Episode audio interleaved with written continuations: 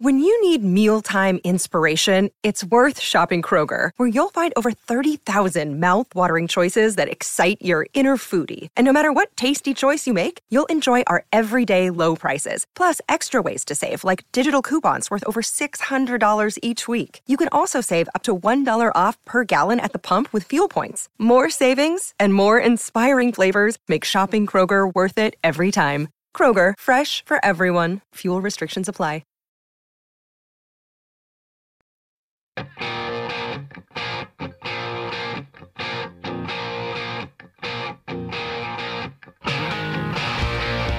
Ladies and gentlemen, boys and girls, welcome back to Basketball Conference, the ACC Football Podcast. My name is Joey Weaver. He is Mike McDaniel. Mike, week five coming at us. We've got just a whole bunch of conference action. How are you doing? You ready to go? couple things off the top. Number one, got a Facebook message comment saying I'm very monotone and very quiet.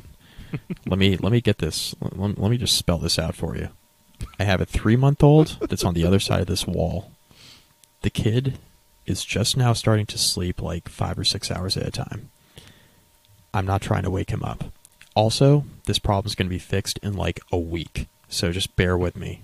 I'm I'm closing on a house in like five days, and th- this will be better very soon. So just please bear with me on this podcast tonight before I kill somebody. Have we established are the kids' picks better than yours, or uh, ha- do we know yet? I mean, it, it's it's not going. It hasn't been going well. Apparently, we just kind of tallied them up here. It's it's not going too swell. Yeah, not the best. Not the best. No. Uh, we can start there. We can recap last week's lock Yeah, as let's you and that. I, you, you and I both had the very same games locked for the most part. Uh, we both had Clemson minus seven. That missed by about a half a point, or uh, I guess a full point in overtime slash a missed two point conversion in overtime is how that missed. Uh, we both had UCF minus 20 and a half. They only won by 17. We both had Florida State minus 17 and a half. They won by 30, so that hit. And I also had under 48 and a half in Florida State Boston College, and Florida State scored 44 with Boston College tagging on a couple touchdowns. So Florida State almost got us there by themselves. So I went 1 and 3, you went 1 and 2. Not the best week, uh, but I think we can explain that one away and we were pretty close. Yeah, I mean, I, I, we're not going to have a lot of winning weeks as long as you and I are making picks. So if you're coming here for betting betting picks, I mean, you're probably coming to the wrong place. Yeah, if you've been coming here for any amount of time, you know to uh, take our picks with a large grain of salt. Yes. And uh, maybe just outright fade us if you really want to try to make some money. So, I mean, the, the fade Joey, fade Joey has been a thing on this podcast before. So yeah. Oh, yeah. There, there, there'll come a point in the year where I will get into an absolute rut, and we might honestly be at the uh, the front of that after I went one and three last week. So, shall we see if that continues, Mike? uh, let's let's get into week five, shall we? We shall. Uh, seven games on the slate. Six of them are ACC on ACC action. The final one an FCS game. So we will only have uh, picks and spreads and totals and all that for the first six games. Let's jump right in. The headliner of the weekend as the number five Clemson Tigers, a six and a half point home favorite, taking on the number ten NC State Wolfpack. This is getting the college game day treatment. It is on ABC at 7:30 p.m. on national television. It is, by all means, in my mind, the game of the week, and, and I'm excited for it. Um, there is, th- this is oddly reminiscent of a game that, if I recall, from 2016, I believe it was. I think it was the first year that we did this podcast that Clemson had college game day come through as Notre Dame was coming into town as also there was a hurricane coming through, and so you had like Jim Cantore joining the college game day crew and, and the whole thing. That game played just in an outright downpour. Um, Brian Kelly had this weird habit for years of playing hurricane games where he tried to throw the ball 35 times, and it did not really go well. Clemson won that game. Uh, Mike, same thing here in Death Valley. Two teams. I think they're gonna they're gonna play tight, play physical. Um, I think whether weather ends up being weather weather. Good job, Joey. If weather ends up being a factor, or if not, I think this is a, a close, low scoring physical game. I I don't see this being a, a particularly high scoring one.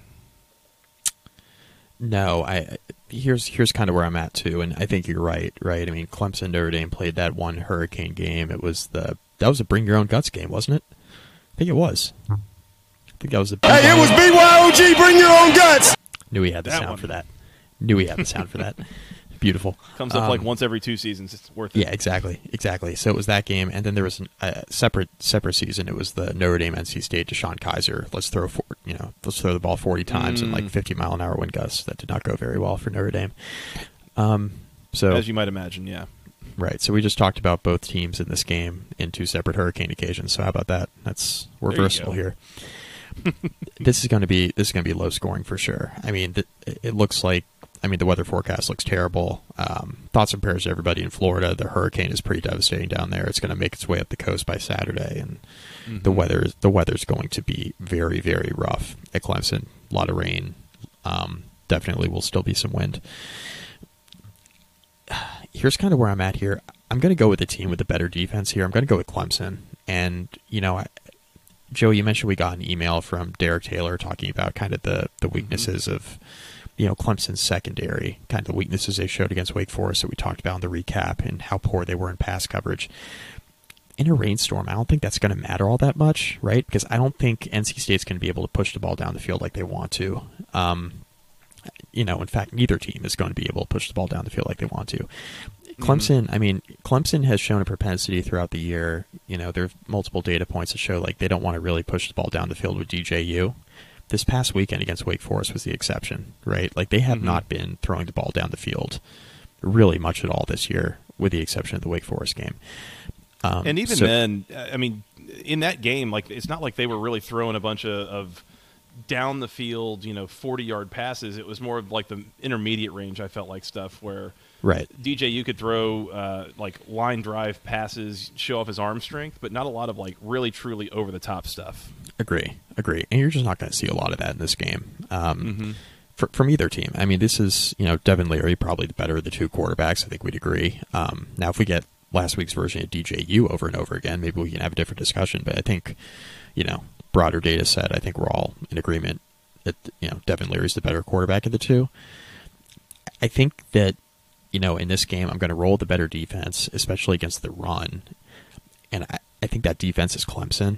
And Mhm. NC NC State's got a good front; they have a good front seven, but I really like Clemson's defense here, and- and I think in a low-scoring affair at home, y- you know, Clemson hasn't lost at home in a while, like a long time. I think they've they've Mhm. won twenty something consecutive games at home. Um, now I, I will bring this up though. I, I saw this stat: they're 17, 18, and one in in their last thirty six home games against the spread. Hmm. So I do like NC State as the as the spread pick here. I, I think NC State covers six and a half, but I do like Clemson to win this game close. I'm going to go with the defense making enough plays. I'm going to I'm going to go with Will Shipley and the and the running game that showed some life last week. I think I think Clemson's going to be able to move the ball a bit better in this game than NC State is. NC State's an offense that's more built around the passing game, and I think that not that they can't run it, but they they are an offense that's better suited to throw the ball down the field, and you're not going to be able to do that in this game. And I think Mhm. in a game where Clemson can kind of make you more one dimensional just by nature of the weather, you know, I think I like the Tigers here at home um, to win a very close, low scoring game. Totals 40 and a half. It's a hurricane game. I'm I'm going to go under, but I'm going to stay away from locking anything up here. But I do like Clemson in the under here. I'm sorry, NC State I- to cover. NC State in the under, but Clemson to win. I'm with you. I'm, I'm avoiding locking up anything here. I, I think this could go in a few different directions, really. Um, and, and in a, a game like this, you know, bad conditions, like it's very easy to imagine a turnover to creating a short field, easy points. Like it doesn't have to be a heavy offensive game to get a bunch of points on the scoreboard, especially with a total like 40 and a half. I mean, that thing opened at like 43 and it's dropping. Right. if, if that tells you anything about how fe- people think this is going to go, um, I, I do think it'll be a struggle, a, a field position kind of game. Take advantage of your opportunities when you get into the red zone. You know, you got to convert touchdowns where you can uh, and try to avoid having to kick field goals and just play college kicker roulette. Um, you know, you, you got to try to punch it in where you can. Um, you mentioned the Derek Taylor email, and I thought this was a really interesting question and kind of way of putting it. And we're kind of alluding to some of what he's talking about, but said basically with the impending hurricane expected to go directly over Clemson. I thought this should be an important part of your preview for this game, as we know from previous games played in hurricanes. See NC State Notre Dame. It's typically not a good idea to throw the ball in a hurricane. Yet, after what we saw Wake do to Clemson's corners, does NC State want to slash will they be able to attack those Clemson corners? If so, how do you do that in a hurricane? Is it bubble screens and jet sweeps? Are they better off running the ball against that excellent Clemson front? Looking at the other side of the ball, State has one of the best run defenses in the nation, currently 10th. Clemson's also pretty good too. So does Clemson try to air it out? Maybe Dabo can ask Brian Kelly if that's a good idea. So you get the point, right? Is if I question, I, am honestly, I'm, I'm wondering, and I think we'll find out on Saturday. Like, can Clemson run the ball on NC State's defense without much threat of a passing game? Because I feel like when teams have been able to make Clemson very one dimensional, or on those days that the passing game is just totally out of sync, their offense has not really shown the ability to run the ball with a lot of consistency and effectively. And I think it helps this year with a guy like Cade Klubnik as the backup. It seems like they are more willing to just go straight run plays with DJU, read options, or even just QB keepers. And I think that helps. But I still don't know that we've seen it with a lot of consistency from them. And so that's the thing I think that is kind of a, a key factor. To answer Derek's question, yeah, I mean, I, I think if you're talking about a game that looks like, and, and visually, I'm just, I keep picturing the that 2016 Clemson Notre Dame game. Um, if you're getting rain and and to some degree wind like that, I mean, you are really pushing it to try to throw the ball down the field. I think you're really pushing your luck on what that's going to turn into. So, if you are passing it, it's short stuff, quick stuff. Um, you know, get the ball out, go bubble screens and tunnel screens and those kinds of things. Um, you maybe try some toss sweep plays, you know, something like that, trying to get the ball out to the perimeter as quick as possible. But um, it really would have been beneficial for this game to be played in like perfect weather conditions where NC State could throw the ball a little bit. I think that changes the dynamic of this game quite a bit. But the weather looks like it is going to play a significant factor, and it's it sucks that this is like the game of the year, I think, and the game that NC State has been looking forward to for nine months now, and and preparing for and all this stuff. And now there's like this act of God basically that comes in and uh, changes the dynamic of the whole thing. And, and, you know, whatever game plan you thought you might go with a month ago, now it's like that might not work at all, or, you know, certainly not nearly as well as we thought right. it would. So I'm with you. Give me NC State in the points. Give me the under. Um, I think this is a a close, uh, like I said, kind of a conservative game. I would expect even, especially like the first half under. I think they're going to play this game kind of tight and conservative, and I don't think this is going to be uh, there's m- going to be much margin at any point in this game. Mike, I said in the preseason that I felt like NC State wins this game. I think that they go on and win the Atlantic Division. I think they win the conference. I'm sticking with my guns. Mm, are I'm you? sticking with my guns. Give me NC State in the points and give me NC State outright in this game. This is a veteran team that has been ready, like waiting and ready for this moment. And I think, I think they go under the lights in Death Valley in a in a monsoon game, the whole thing, and I think they get it done. But like you said, no thanks on locking anything up in this game because at this point I'm just saying things. I'm not really that confident, either way in what's going to happen. I'd be feeling a lot better about that pick if it was in uh, if it was in Raleigh. I don't know about Death Valley. Mm-hmm. Mm-hmm. Producer Scott, Clemson has won 36 straight home games, passing that along. Last loss, the Pitt field goal by Chris Blewitt in 2016. Did not I believe blow. that also was like a Saturday night situation. Might have been an ABC game if I'm remembering right, but That was an ABC game. Yep. I remember that. Man, that was the first year this podcast was the last time that Clemson lost at home. How about that? Man, I mean, they don't lose in Death Valley, man. I'm telling you. They do not. I think they do on Saturday, though. Let's Hmm. go pack.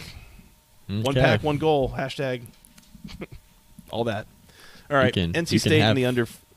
Y- you can have that pick, sir. All right. Fair enough. Fair enough. NC State in the under for the both of us. Um, I will take NC State outright, but Clemson winning on Mike's board. Moving on. Uh, another game that might be weather affected here, and we're not totally sure. We're kind of waiting to hear. It's shortly before at 3:30 on ABC. The number 22 Wake Forest Demon Deacs heading to Tallahassee to take on the number 23 Florida State Seminoles, newly ranked Florida State. Look at Mm. that, go Noles! Newly Uh, minted. Florida State is a seven-point favorite in this game, and the total is 63 and a half. Mike, why is Florida State a seven-point favorite here? Well, I think people Does took this a- line like spook you like it spooks me in a way?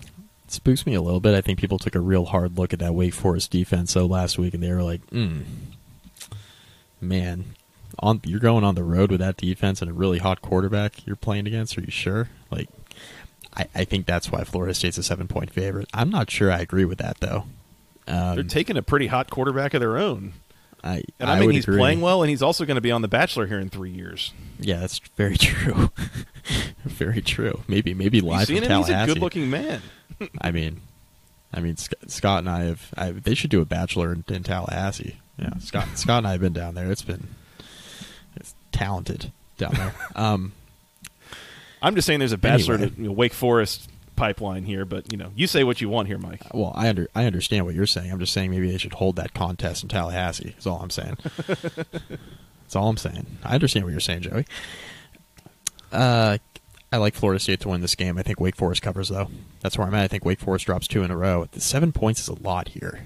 It feels like a Mhm. lot, but dude, I, I'm telling you, I I made this. It, it was kind of half jokingly in this text thread we have with you, Scott, and myself. Like at the beginning of the year, I was like, "All right, I'm on it." Jordan Travis, ACC Player of the Year bandwagon, and I was like half joking at the time. Now I'm kind of serious.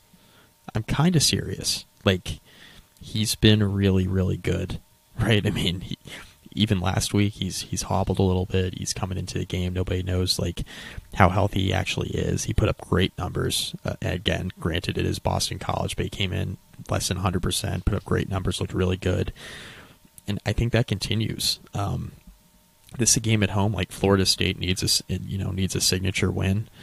You know LSU neutral site. I mean, yeah, that's a fine win. We'll see what LSU is going to be at the end of the year. But like beating a good Wake Forest team in the Atlantic Division at home, like Florida State Mhm. really needs one of these under Mike Norvell, right? They got the signature non-conference win. Now they need a signature ACC win at home against a ranked opponent. I think they get it here, but I think it's going to be a close game. Give me Wake Forest against the spread, total 63 and a half. We got to wait to see what the weather situation is. Um, you know, again, it's Wednesday night as we record this. Hurricanes making landfall now. It's missing Tallahassee. I don't think this is going to be weather affected on, Saturday. Mhm. So, I mean, I, I, I think the, the total being 63 and a half is about right considering what these offenses have shown an ability to do. But to be honest with you, I, I think I trust Florida State's defense a little bit more than I trust Wake Forest defense. So I'd like Florida State in a high scoring affair. Give me the over 63 and a half here, but I like Florida State. I, I like Florida State to win. Wake Forest to cover here. We agree again. Uh, I, I, I like Wake Forest here. I, I am wary of them. This is a, a pretty serious letdown spot, I think, in a way, after the way that last week's game unfolded. Um, you know, not only going into overtime, but it's a physical game against Clemson, and, and you had a chance to break a number of lengthy, lengthy streaks that have been with your program for a long time. Um, to to then have to pick yourself up, go on the road, and play a rapidly improving Florida State team is not going to be easy. Um, it, it is a little bit of a veteran team in Wake Forest, so I. I I, I, I don't think that it'll be like a total mail it in performance. I think they're going to struggle a little bit, maybe at times. And like you said, I mean, I'm I am not convinced that Wake Forest defense is going to have answers for what Florida State is going to run out there on offense. Um, Right. especially you know guys like Johnny Majors and, and what he's doing. Like if if Jordan Travis can get going in the passing game, it, it's going to turn into a track meet. And so I, I very much like the over. Uh, I, I like Wake Forest getting the points though, because seven does seem a lot for how well Wake has been playing, and especially how well they've been scoring. Um, I'm still wary. You know, they did struggle to run the ball in the last Yeah. two games. I just question like how much does that matter? Like I think they're going to try to throw it, you know, 45, 50 times in this game. And I think they'll be able to run up the score a little bit and, and stay in a game that even turns into a track meet. I mean, this is underrated, like really, really good game this weekend. Really, Mhm. really good game. And um, you know, people are dying to say, you know, Florida State's this, Florida State's that, Florida State's back, right? I mean, people are dying, dying to hear that. You got to win these games against quality opponents, and you know, Norvell needs one at home. So Mm-hmm. this is a this is a big game for Florida State here. I mean, looking at the crowd last weekend, I think if this this game goes off as planned, I, I, I expect the crowd in Tallahassee to be very good, and, and Yes, there to be some good home is. field advantage there. Yeah. Um, I will say that I did see a couple of comments today from Dave Clawson calling into question like, should we, should we, should our team be traveling to Florida late this week? Like, not only like are there people there for our hotel, but like, is there food there? Like, is there just like basic amenities that we need as a team to travel and, and go play a game? So. I haven't seen anything indicating that something has changed, that they're not going to play this game at 3:30 on Saturday, uh, anything like that. But it does seem like it's on the table that Hmm. something could happen schedule-wise here. I don't know if just pushing it later into the day on Saturday or even playing it on Sunday might be uh, in the cards. Like you said, I mean, the hurricane will be gone by then, but what it leaves behind will not be fully resolved by a long Of course shot. not. Right. So Right.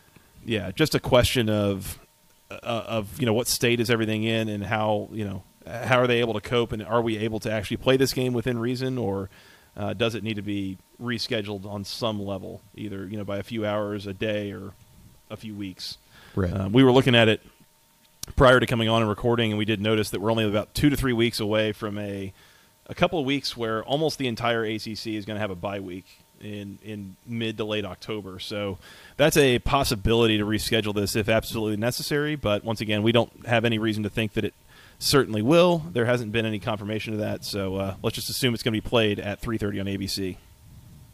yeah, at least not the time of this recording. So.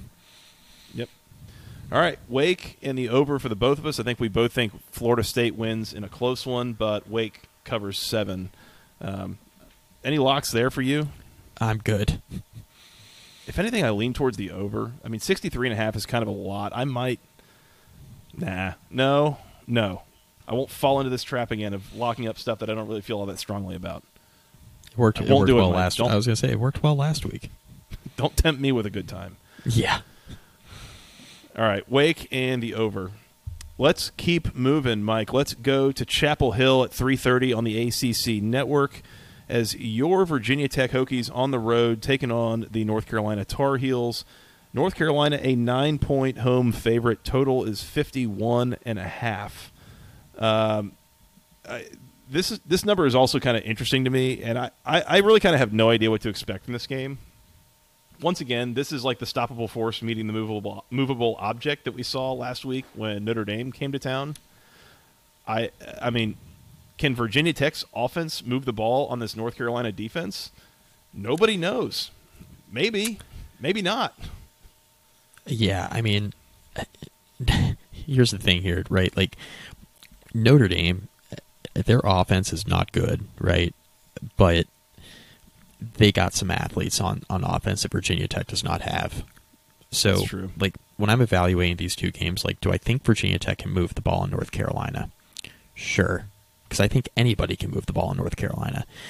Um, Virginia Tech's been playing too undisciplined on both sides of Mhm. the ball. Like offensively, they too many procedural penalties, like dumb stuff, delayed game, illegal formation. Just they look like a young offensive staff because that's what they are, right? And just some questionable, some some questionable play calls, some questionable decisions that they that they've made, and not getting plays in on time, and they just haven't looked prepared on offense. And yeah, you can say it's a question about players, question about some of the guys on the staff. I mean, there, there's a lot there, but Carolina's defense has been horrible. I mean, they can't tackle anybody right now. They can't tackle. They're Mhm. leaving guys open. They're busting coverages. I mean, I think Virginia Tech will score a little bit here.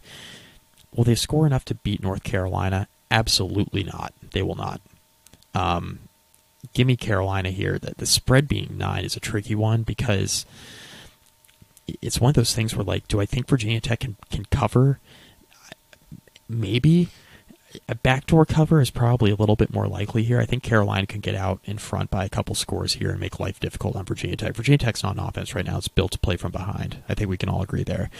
Mhm. Uh, again, could the, could this game be weather affected though? Yes, and I, I think Carolina obviously would love to just throw the ball a ton with Drake Maye. They, they've been having some success in the running game, but really when they've been kind of scoring with teams, it's been in the passing game. It's been Drake Maye kind of spreading the ball out all over the field. I don't think he's going to be able to do that as much in this game because of the weather, and because I, I do think Virginia Tech's defense has been playing pretty well. So this is nine points.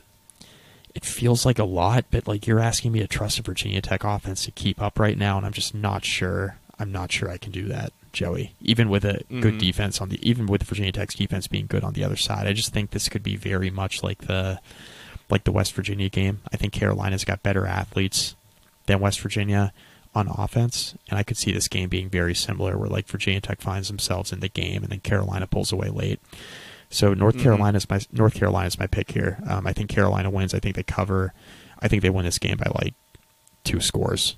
Um, I'm not sure if Virginia Tech's gonna have a very fun time. I know the fans, the fans are really into it. They're, you know, fans love talking. They, they love talking shit to Carolina. You know, but I, I don't think I don't think this Virginia Tech team is is built to hang with Carolina. I just I don't see it. I think Carolina wins by a couple scores. I think this is much like the 2020 game where Tech went on the road, and I know it was weird. It was COVID. Tech had a bunch of guys out, but I think this is like you go on the road in Chapel Hill, and you don't really have the guys to, to keep up. That that's kind of where I see this here. So give me Carolina, a couple yeah. scores. I think I'm with you. I, I compare this to again last week's game, like you said, against West Virginia. I mean, I think North Carolina's got a better offense. I, I think Virginia Tech will score some, but as much as I think we would all agree that Virginia Tech's defense is the better side of their team, I still don't know that they're that that good. Like they're not gonna they're not gonna hold Carolina into the twenties. Like if West Virginia is scoring what was it 31, 34 points in that game, like yeah, Carolina's going to get into the 30s. And yeah. I really feel like even against this really questionable North Carolina defense, can Virginia Tech score more than like 21, 24 points? Probably asking a lot. Um, I mean, I don't think. Then again, I don't, think Virginia Tech's going to be scoring 30 points at any point this season. Like, I don't think they're ever going to get mm-hmm. into the 30s. I think they're they're not going to have a single game, in my opinion, where they get over 30 points. At least right. not as an offense. Well, and this is a game too where I could definitely see. I mean, as, as much as North Carolina's defense has been really underwhelming, the talent level, at least on their defensive line, and looking at what they're going to go against this weekend against Virginia Tech's offensive line, like that's a bit of a mismatch, and I think they might be in position to have a big, big day here. So I, yep. I'm with you. Um, North Carolina inside of ten points. Give me the Tar Heels. Um, I le- I lean towards locking that up, but maybe not. Um, again, if I'm not strong in my convictions, we're not locking it this week, Mike. We've learned. We've learned from our mistakes. I'm being very, very careful with spread picks this weekend. Um, and Joey, I, I will say this: like, I think this game goes over 51 and a half. Uh, but again, weather affected, I will stay off of this. Yeah, yeah. I was thinking something maybe like 38-24, something like that. Um, is how North Carolina wins this game, but I'm with you, man. Like we're we're in agreement on everything so far, uh, outside of who wins the Clemson NC State game. Right. Um, I I don't know. That makes me nervous too. But I I just think this is a game where Virginia Tech is going to have such a tough time keeping up, and the, their best chance, I guess, would be whether getting involved to where North Carolina's passing game can't be as useful, and try to ugly it up and, and keep it to a low scoring game would be your best chance if you're Virginia Tech. I mean, an under game favors the Hokies for sure. Mm-hmm. Like yep. if this if this is staying under the total, Virginia Tech's probably kept this game close. Yep. Yep. Agreed. Carolina and the over for the both of us. Anything else before we move on, Mike? Mm-hmm. I have a lot coming up here. Same. At 7:30 p.m. on ESPN3. I believe this is the Jefferson Pilot special of the week. Check your local listings. The Virginia Cavaliers on the road in Durham taking on the Duke Blue Devils. Duke is a 3-point home favorite. Total is 49. Mike, I think we're probably still on the same page here. Probably going to have the same lock. Go for it the Duke Blue Devils. Lock it up. You better lock it up. You better lock it up. No, you lock it up. You lock it up. Lock it up. Lock it up. Please. The spread I mean, is too small, right? It's it's way too small. I mean, Duke only is a three point favorite at home. They're playing much much better football than UVA is right now. I mean, Duke lost a shootout against Kansas last weekend. Everybody's going to look at that. Oh my god! If you haven't been paying attention this year, Kansas is a wagon on offense. Mm-hmm. Like they are a wagon, and Duke kept up. Mm-hmm. Like they were fine. Riley Leonard had another nice day. UVA's been really underwhelming.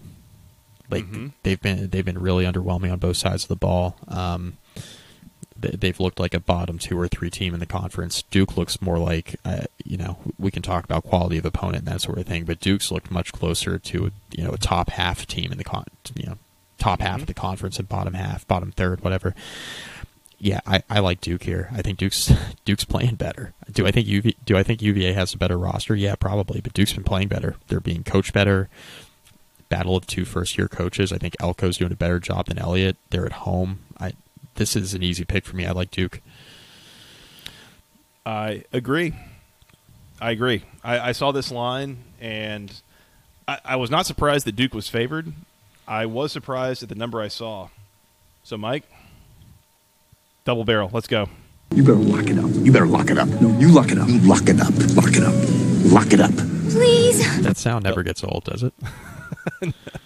Never Not for old. us. I, I think No. for listeners, some of them cringe harder every time they hear it, but you know that's Yeah. okay. They're still here. Um, double barrel locks went one and two last week, so we continue the trend. We'll see how that goes this week. Um, yeah, I think Duke wins this game. I think Virginia's going to be able to move the ball on Duke, and I will say that it's it's pretty clear. As good as Kansas's offense is and has been this year, Duke's defense and that defensive performance in that game was the best thing they've seen so far. And, and, I, Right. And that's part of what makes me feeling pretty good about where Duke is at at this moment is both sides of the ball. You know, they're moving the ball on offense, they're getting stops on defense. Like they have been impressive on both ends, and and I think that's a huge deal for them. So, I think Duke can win this game by at least you know four, seven points, maybe even like double digits, possibly. Virginia has been wholly unimpressive to me, even in a couple of the games that they've won. It's like they can move the ball, but they get really sloppy in the red zone. They have a couple of dumb turnovers. Br- Brennan Armstrong continues to have the requisite like uh, like unthinkable turnover at some point, usually in early in the third quarter every game. Um, I I just don't trust that they're going to be able to keep up with Duke for a full four quarters. That Duke team is just well too well coached and, and playing too well right now. That Virginia is going to you know trip over their own shoelaces at some point, and Duke's going to win this game by a touchdown, maybe ten points. So give me the Blue Devils in the uh, raucous home atmosphere that is Wallace Wade Stadium in Durham. I mean, they got fans showing up to football games. It tells you all you need to know. That's right. That's right. Absolutely electric. Things are looking good Uh, right now for Duke. It is. It is. But give me the over, like you said.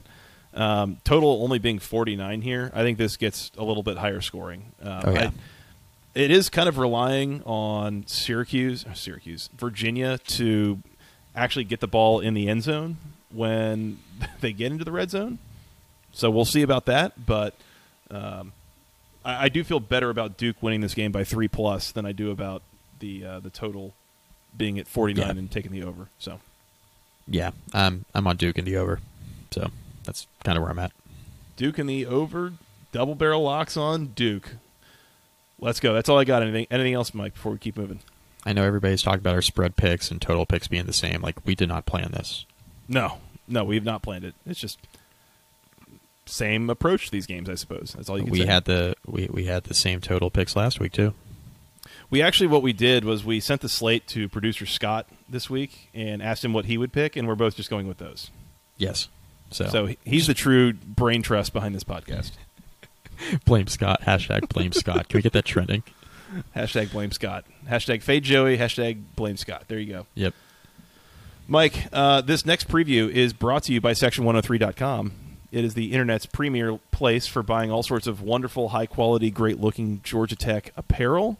You can find t shirts, sweatshirts, hoodies. There's a little bit of a chill in the air, Mike, lately, where, where you are, where I am, everywhere. You're going to need sweatshirts. You're going to need hoodies. They're going to look great if you get them from Section103.com. They have items with the official Tech Gold on them. They have all the official word marks. They've got that ATL logo that you've seen on the field and, and on shirts and th- those kinds of things. Steven was the designer of that actually at section103.com. So go check them out. Use promo code GOACC for 10% off your first order. Uh, they've got stickers. They've got things for men, women, and children. Th- something for the whole family. Um, I, I've got several Section 103 items. Some of the performance wear, some of the just shirts that are just incredibly soft. They're all wonderful. So Can't recommend them enough. If you've been listening to this show for a while, you know get all of your Georgia Tech apparel at section103.com. Use promo code GOACC for 10% off your first order. We really appreciate the partnership from Steven and the gang. Go check them out once again, section103.com. Use promo code GOACC. The one Mike? thing I'll also say, Joey, real quick, Yes, is that if Yes, you buy enough, if you buy enough memorabilia from Section 103, I'm pretty sure Steven wields enough power to hire the next football coach. I've heard. Mm-hmm. And I'm pretty sure Steven is smart enough to not hire Deion Sanders. So I would hope let's so. make sure let's make sure we're making sure that Steven is making that decision, please. That's right. not an ad read. Hashtag not an ad. yeah, not not an ad read, not an ad read. Mike at eight o'clock on the ACC network from the world famous Acrisure Stadium, Hmm. The ketchup bottle. the so big ketchup bottle. Acrisure The Pitt- ketchup. Yeah, my Georgia Tech Yellow Jackets on the road, taking on the number 24 Pitt Panthers. Pittsburgh, a 22 point home favorite. This opened at like 18. It is climbing. Jesus. Yeah, it's climbing. Total is only 49. So we can start doing some math on what the implied score is here. It's like 36 to 13 or something like that. So, yeah, not great. Uh, this is obviously the debut of Georgia Tech interim head coach Brent Key. He has said a couple things in press conferences and done a couple things this week that are already kind of making changes and putting his own fingerprints on the program. R.I.P. R.I.P. to the above the line fake depth chart. As I said on Twitter, with the ATL depth chart going away, don't cry because it's over. Be happy because it happened and it's embarrassing and it's over now. We don't have to think about it anymore. Yes. Ridiculous. Uh, that. baby. The Yeah. 404 of the culture. Uh, sounds like there might be this new thing in the program called player accountability. Um, so that'll be exciting to see how that works. That doesn't and see if sound. that. That doesn't sound right. yeah, couldn't tell you how that works after the last three years. Um, I so I don't know. Going to be interesting to watch. I will say this: if Geoff Collins were still here, it would be hammer Pittsburgh in this game, and not only because I think the team is quitting on him a little bit, but also just look at the way that this game has gone under Collins, and just in the in the program that he has built. Pittsburgh is going to bring a very physical game to you, and I realize that this offense this year we've talked a bit of a mess about them and how they just, you know, they, they've kind of re- re- reverted back from what worked last year and have gone back to just run heavy, like conservative offensive play. The thing is, against Georgia Tech, that will work really well because if I if I try to describe Georgia Tech really on both sides of the ball under Geoff Collins, there, there's really only one word that I could think to describe it, and uh, let, let's spell it out for you here real quick.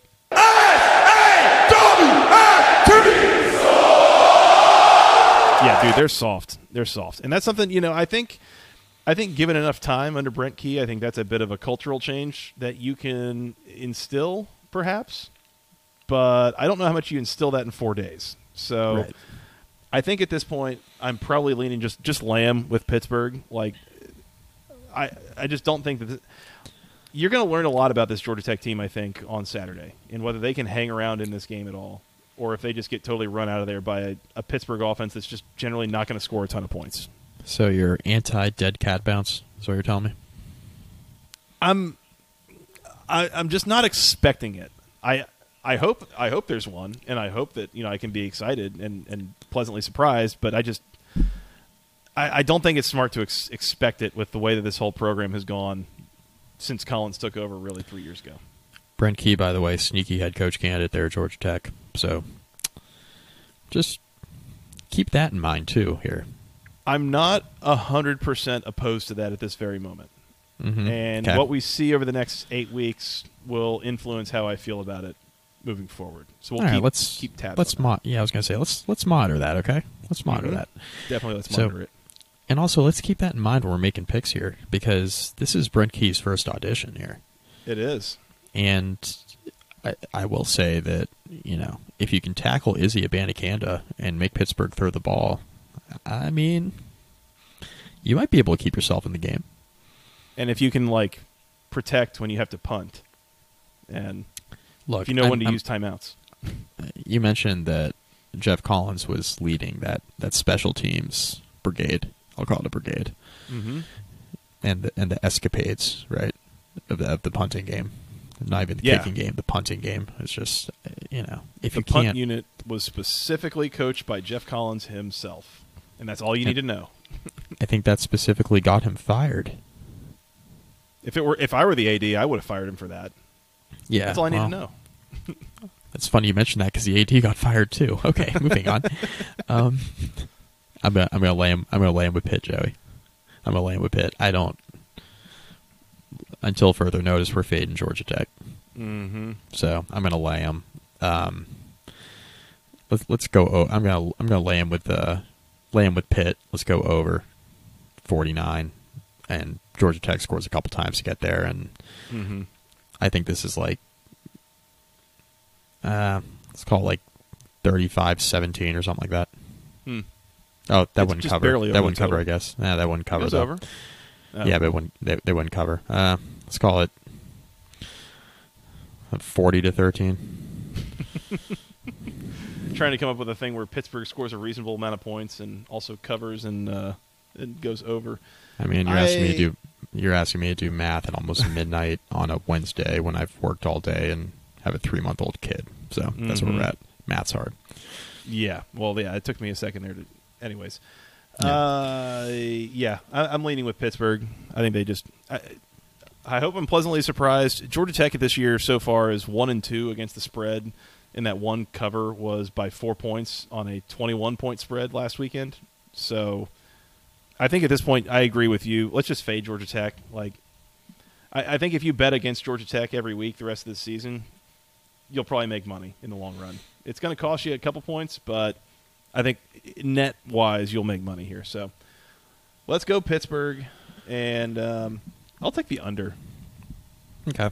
Tends to be a profitable endeavor to just bet against bad teams. Mm-hmm. Mm-hmm. I found. I think Pittsburgh thirty-five to ten. Yeah, Okay. 35-10. That feels right. Okay. How about? Yeah, that's good. That's fine. That'll work. I'll I'll, I'll keep my I'll keep my score I had before. We're good. Moving Fair on. enough. All right. All right. Pit for both of us, under for me, over for Mike. Uh, last one that we have numbers for here, Mike. At Mhm. noon on the ACC network from Chestnut Hill, Massachusetts, the Louisville Cardinals on the road taking on the Boston College Eagles. Louisville, a 15 and a half point road favorite. Total is 51. Mike, give me Louisville. Yeah, give me Louisville and lock it up, Joey. Oh. You better lock it up. You better lock it up. No, you lock it up. You lock it up. Lock it up. Lock it up. Please. I uh, BC is not going to be able to contain Cunningham in this game. They're just not, and Boston College's offense is just an abject failure. So Mhm. I just we're fading BC. Give me Louisville. I think Louisville wins like I think Louisville wins this game by like 17. It's not gonna be it's not gonna be close, and it'll be close spread wise, but I don't think it's gonna be close from a like game flow perspective. I think Louisville cruises here. So Yep. I think Boston College is another team that I, I don't like saying this. I think Boston College might be a little bit on quit watch here. hmm I think there comes a point, especially where guys on the defense look over on the other side of the ball and they see an offense that it's like a celebratory occasion if they don't go three and out. right. And I think the defense, it, if if only subconsciously, starts thinking like, okay, what's the point of all this? Like, why am I throwing myself in front of people and getting physical and like all this kind of stuff if the offense is going to go out there just punt it punt it back and uh, I'm going to be right back out here. So. I I, I worry thought. about that happening. I think this could turn into a little bit of a landslide situation with Louisville in the second half. I agree. I have a thought. Mm-hmm. We've we've talked about this before on this podcast. I think there might be a chance that we overrated COVID year Jeff Hafley. It's possible. I think that, and we've made statements on this podcast, not as it pertains to Jeff Hafley specifically, but we've made statements on this podcast like, "Hey, COVID year it was a little weird. Nobody could really practice, so Mhm. basically the best teams in the country with all the talent rose to the top, and everybody else can't really take much away from it." Right? We we mentioned that. That's why like that was like Notre Dame, Alabama, Ohio State, like Georgia, like that. There were a lot of re- like the best of the best teams in the country that year were Mhm. really good, and everybody else was just kind of garbage. Mm-hmm. Um, Clemson had a good year in the COVID year as well. Made it to the playoff. Um, I think we may have overrated the Jeff Hafley COVID year in year one because last year I understand Phil Jurkovec got hurt, but Phil Jurkovec's back now, and you didn't really recruit anybody on the offensive line, and now you're kind of having trouble protecting him, and he looks pretty average back there. Mhm. So he actually looks below average back there if you look at the stats. So yeah, um, and uh, that's less of a Jurkovec problem and more of a talent around him problem outside of Zay Flowers. So want to keep that in mind too. But we may have overrated the Jeff Hafley COVID year, and I'm interested to see how that plays out here the rest of this year and into next year. That's all I'll say about that. yeah. I, I've been having some of the same thoughts, at least over the last week or so. Um, I think it was an email from Kevin Carpenter that kind of prompted this, but I, I, I realized that you know we've been kind of making excuses for Jeff Hafley. At least you know last year it was like, well, your really good quarterback got hurt, and your your backup is the guy that Dennis Mike will never forget the performance that he saw. Dennis in Grosel, Death Valley. literally Yeah, right. Yeah. worst worst coll- collegiate quarterback play I've ever witnessed. Yes, like in And- person, that was horrible. Yeah. Dear and God, so man. okay, well, you know that you can't really do so much about that. So okay, we'll give him a pass for that. And then this year, it's like okay, you got Jurkovec back healthy. Well, your like your entire offensive offensive line got you know drafted. They're gone. They graduated. You had to replace them. But when this is year three for Hafley, and you have just a massive black hole of a unit like that, like your offensive line that just can't do anything maybe that's not just a stroke of bad luck. Like maybe you need to be developing your guys a little bit better to account for that. You know, you you knew that was coming up those first two years that you've been here. You've had a little bit of time to recruit. You know, bring guys in in the transfer portal, do something to kind of account for that and bridge that gap at the very you knew least. this was coming. You knew this was coming. So I do feel like we've probably been a little, um, a little bit making excuses for him that we probably shouldn't be, um, given kind of where he is in his tenure and what type of issue he's having. This is not an injury thing. This is just a you're not developing this unit, you know, to replace the guys that were already there kind of I mean, situation. I mean, you can't forecast an all ACC type lineman and Christian Mahogany getting hurt, but you can forecast everybody else around him being like freshmen and sophomores. So Exactly. And and I will say to that point, the youth here is a thing where you, you can kind of better understand them not being all that good in September. right, We need to be having less of this conversation of the offensive line being useless in Right. November. if if they start playing better later in the year, then you feel a little bit better about BC's offense heading into next season. You won't have Zay Flowers anymore. Probably, Probably- probably Probably will not have Jurkovec anymore. So, Mm-hmm. but as far as the offensive line is concerned, like there will be pieces coming back there that you'll feel better about. Now it's replacing, oh, I don't know, the most important position in the sport. Mm-hmm. But Yeah. still, I mean, to your point, it, it, they're going to have to be playing better Mm-hmm. up front in November. It just shows some improvement there because it's been like bottom five in the Power Five bad on Mhm. offense. So Yeah. just improve a little bit. Well, and we've talked about too. I mean that that is the one glaring weakness of your entire team. The defense isn't bad. Now, your quarterback is I think has the potential to be quite good. You know, one of the three or four best in the ACC. You've got good skill talent around him. It is purely that your team can't function if your offensive line is as bad as it's been, and you can't stay on the field. You can't extend drives. You can't score points. Like all that, the whole thing falls apart. So Boston Boston College's offense is a lot like Virginia Tech's right now. It is. These are two. These are two very very similar teams right now. The the Mhm. difference is that Virginia Tech's defense is better than Boston College's defense, and that's why the game turned out the way that it did a few weeks ago. But these are Mhm. two very similar teams right now. The problem for Jeff Hafley is that Brent Pry is like four games in. Hafley's three years in, right? They're two and a half anyway. right. So I mean that that's that's the difference right now. Yep. Yep. Um, I'll take the over in this game. By the way, fifty-one. Sure. I think Louisville probably gets most of that by themselves. Um, and um, I'll also take Louisville and Mike. You know what? I'll just you know I'll just go ahead and join you on this train. You better lock it up. You better lock it up. No, you lock it up. Lock it up. Lock it up. Lock it up. Please. Double barrel locks. again. and and and those haven't gone well for us. no. One No, week sample size. not. It's it was a one week sample size with the double barrel locks, but still. That's true. That's true. Let's go back to week three. We both had under 64 in Ole Miss, Georgia Tech, and that Mhm. hit, if memory serves. Yeah, that was 42 to nothing. Of course, it hit. Um, and then we, the week before, we both had under 59 in Duke Northwestern. That Okay. also hit on a miracle under situation. Okay, so this is a this is a multi week sample size then of us doing double barrel locks. Yeah, so we're we're doing okay. We're doing okay. Okay. I think it's actually. Uh, are we three and three over those last three weeks? That's not bad. We're gonna And go just, one and one this week, is what math says. Just got just got to win like fifty two percent of your bets. Problem is, we're only winning fifty, so uh, yeah, we're still losing money. Up it slightly. Up it slightly. That's right. Um, over under fifty-one for you, Mike. I'm gonna go over 37-17 BC. Sorry, Louisville. Good dear God, not BC. 37-17 Louisville. We have previewed five ga- or six games. You have taken five overs. Pointsy. I like it. Of course, that's exactly what'll happen this weekend too. I'll bet all those, and all of them will hit. There you go. That's the spirit. Last one, five o'clock, the, the classic five o'clock TV spot on uh, the ACC Network Extra and ESPN Plus. Once again, check your local listings or TV packages or get someone else's password. Uh, the Syracuse Orange at Nobody home. would ever do that. Who could who could imagine taking on the Wagner Seahawks? That's a new one. I didn't know that that was their uh, their mascot. Didn't know much about Wagner, anyways. But uh, Wagner previously got beat by Rutgers, sixty-six to seven.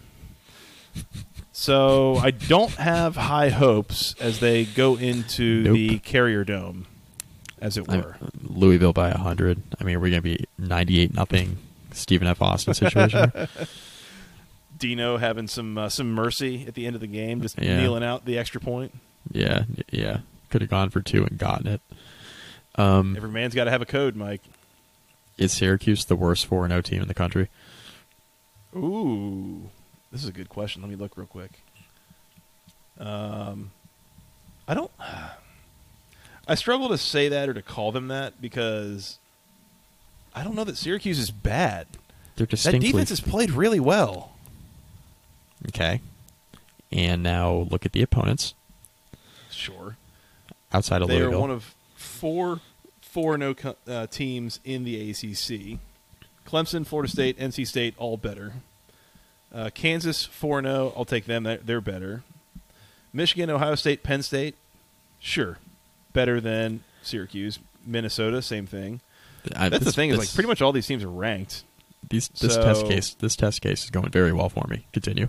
USC, UCLA, and Washington. Uh, yeah, Ooh. yeah. We can have a discussion about UCLA. I don't Keep think going. Syracuse is better than UCLA, but yeah, We sure? probably. Um, I don't know. Georgia, Kentucky, Tennessee. Mm. Um, Kentucky is seventh nationally, by the way. Sneaky, not that good. Or yeah, well, we can have a discussion about Will Levis later. I'm not sure he's Mhm. very good. If Syracuse But- and Kentucky played on a neutral field right now, I'm pretty sure Kentucky would win. I'm not positive that Kentucky would win. Oh, Kentucky would win that game by multiple scores. Perhaps. I, I Do you, do Kentucky you think Mark Stoops has figured out Syracuse's offense yet? has has Dino Babers figured out Syracuse's offense yet? Mm, working on it. Alabama better than Syracuse. Coastal Carolina. I'll take Mm. Syracuse against Coastal Carolina. I'll do it. Feeling dangerous. Hmm. The Grayson McCall, Garrett Shrader head to head is one we didn't think we needed. That's also the last 4 0 team, so I figured I had to take Syracuse before we ran out. So we'll oh that. well, I'm gonna stick with Syracuse being the worst 4 0 team anyway. I'll stick with them being the second worst 4 0 team. Okay, Love you, Orange. love you, Orange. Um, I like Syracuse's defense a lot more than I like their offense. I will say that. Like Agreed. Sean Tucker, Sean Tucker can look at his rushing stats. Everybody talks about how great Sean Tucker is. He's having trouble running behind that offensive line this year, Mm-hmm.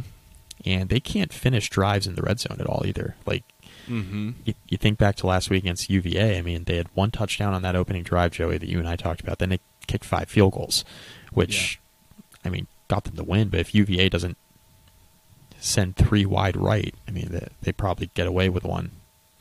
So Syracuse is kind of living on the edge. They're fine. They're fine. that fine. game was was just wild and stupid, and, and they were Very they were dumb. such a mess. But it was very anyways, dumb. Yep. yeah.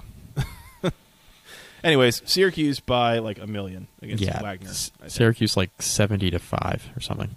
If you find a spread inside of fifty 40. points, Okay. 50. Okay, I was going to say 40, but 50 is good. I'll, I'll lay him. I'll lay him as a 45 point favorite. I'd, I'd lay him with Syracuse. yeah. Just becomes a question, yeah, of like showing mercy, which, hey, show no mercy, Dino. Syracuse What do you has a think? couple couple big games coming up here, by the way. They do. I trust. I'm gonna go look at Uh, their schedule and make sure that you're not messing with Is me. it Wake, Florida State, Clemson in some order? If I'm not mistaken. I have closed out of a lot of my tabs as we're about to wrap up here, so give me two seconds. They, coming up, the Syracuse Orange is who I mean by they, have NC State, Clemson, Notre Dame, Pittsburgh, Florida State, Wake Forest as their next six games after this one. May so, not- yeah, no rest for the weary at that point. I was going to say, how many of those are they going to win? Well, the funny thing is, if you look at it right now, NC State, Clemson, Notre Dame, Pitt, Florida State, and Wake Forest, there's only one of those teams that's not ranked, and it's Notre Dame. Ironically, Ironically, yeah. and Notre Dame Notre Dame could be ranked by the time they uh if this offense is They more than just an, is more than just a UNC show. They might be ranked again. no, they're not that good. They're talented. They're not that good. is my we- is my official opinion and statement right now. I cannot disagree with you. Fair enough. Mike, that's all I got on week five. Anything else before we uh, recap some locks and work on getting out of here? Does Bowling Green play this weekend? Oh, damn. I knew I was forgetting something. Oh, low key, real quick. Like Scott Loeffler could have died last week. So uh, yeah. um, we mentioned this on the uh, on the recap. We are like, first of all, hope Scott Loeffler's okay. We had no idea what was wrong with him. He had like multiple pulmonary embolisms that like Mhm. didn't fully block him up like they could have, and he got that resolved. But if he didn't, like it, the doctors are saying, he was within 24 hours of having like a massive event that could have killed him potentially. Mhm. So um, I'm glad he's doing better and back coaching. That's Yes. first and foremost, but that doesn't mean I'm going to be picking Bowling Green this week. I just want to make that make that clear too. You're saying Maybe you I do. not want to lay nine and a half with Bowling Green Who are they on playing the road? Against? Who? Akron. I actually might take Bowling Green there. Akron's pretty bad. like I said, I, I- I just, thank you, Scott. I do not trust the Zips. Scott's in my ear asking if I trust the Zips. No, I do not. Um, I'm just 100% not laying almost double digits with Bowling Green on the road against literally anyone. they beat Like Marshall. there's just like high school teams they could play that I'd be like, uh, not laying 10 with Bowling Green. they beat Marshall though, in like yeah. three overtimes or whatever it was. And then they lost by 31 at Mississippi State. Like they just went right back to being what they are. They got leached. And they did well, yeah, careful, but they did get leached. Dear God. Uh, yeah, On- not on laying the them with Bowling Green. I'm just pass, pass on Bowling Green, Akron, with Bowling Green favored by nine and a half on the road. Yeah, put put it on the pup list. I will, I will do that. Yes. I will do that. Uh, Mike, locks for this week. You and I both have Duke minus three at home against Virginia. We both have Louisville minus 15 and a half on the road at Boston College. Those are our two locks. They're both double barrel locks. Uh, anything else you want to lock up before we get out of here? No. No, I'm going to lock up me going to bed, I think. Yeah, yeah, I agree. Uh, yeah, a lot of weird lines and totals and weather situations and matchups and, and all that stuff. So not a heavy locks week around these parts, but we got the two uh, two games and the two spots that we're invested in. So uh, you choose. Do you want to join us or fade us? Kind of a choose your own adventure, and uh, I was sometimes say, it, it works. Kind of depends on the week. Yeah, exactly, exactly. Uh, all right, Mike. Let's work on getting out of here. Uh, let's go watch these games. We're going to come back and recap them. We we keep trying to come back and do the Saturday night thing. Uh, we you know we'll try to do that. We probably won't. We'll see how it goes. Um, Yeah. In the meantime, you can find us on Twitter while you're watching these games. I'm at FTRS Joey. He's at Mike McDaniel SI. Together, we're at BC Podcast ACC. You can send us an email with your questions, your comments, your concerns to the longest email address known to man, basketballconferencepodcast at gmail.com. Nailed it. Thank you. We got we got a bunch of emails this week. A bunch. Shout out, Thank you. shout out to you guys. Yeah, for Um, sure. We mentioned Derek Taylor. We mentioned Kevin Carpenter. I think Keith Derrick sent us at least one, if not two, about the whole Geoff Collins, Todd Stansbury situation at Georgia Tech. So appreciate that. Keep the uh, keep the correspondence coming. Either we'll try to address them on these shows or respond to you in email form. So uh, let us know what you're thinking. Uh, we're on iTunes. We're on Spotify. We're on YouTube. We're on all sorts of places you can go find podcasts anywhere you want to go find them. Um, uh, Producer Scott, what is that YouTube URL link that people are supposed to go find on uh, go find our podcast for? Just search for Basketball Conference on YouTube. We're uh, we're you know we're working on getting a dedicated URL, but I think we have to have some subscribers. So go hit the subscribe button, and then we'll have a dedicated URL we can tell you on YouTube. I will say I was looking at the um I was looking at the video feed of your solo show, Joey, and I realized Mm-hmm. that we have more subscribers on there than I thought we did. Which is the still not of many. having a, a random channel for like five years that people eventually will find and just hit the subscribe button, and it's, That's right. it's great. Uh, but yeah, we are starting to post these on, on YouTube. So if you wanted to listen to us in that fashion, we've got some some great graphics and such that producer Scott is helping us with. So go check us out there. Mike, where else can they find us on the social medias? Facebook, facebook.com slash basketball conference, rate review, find most of our podcasts there. Yes, please do, please do. Uh, we're on Instagram. Do it for the gram at BC Podcast ACC. Do it for the gram. Bitches Go love the check us out gram. Mike, that's all I got. Anything else on week five before we get out of here? Nah, man, pumped to go watch these games. Big week. Pumped to watch these games. Pumped to get some sleep. Not in that order. Correct. Sleep first.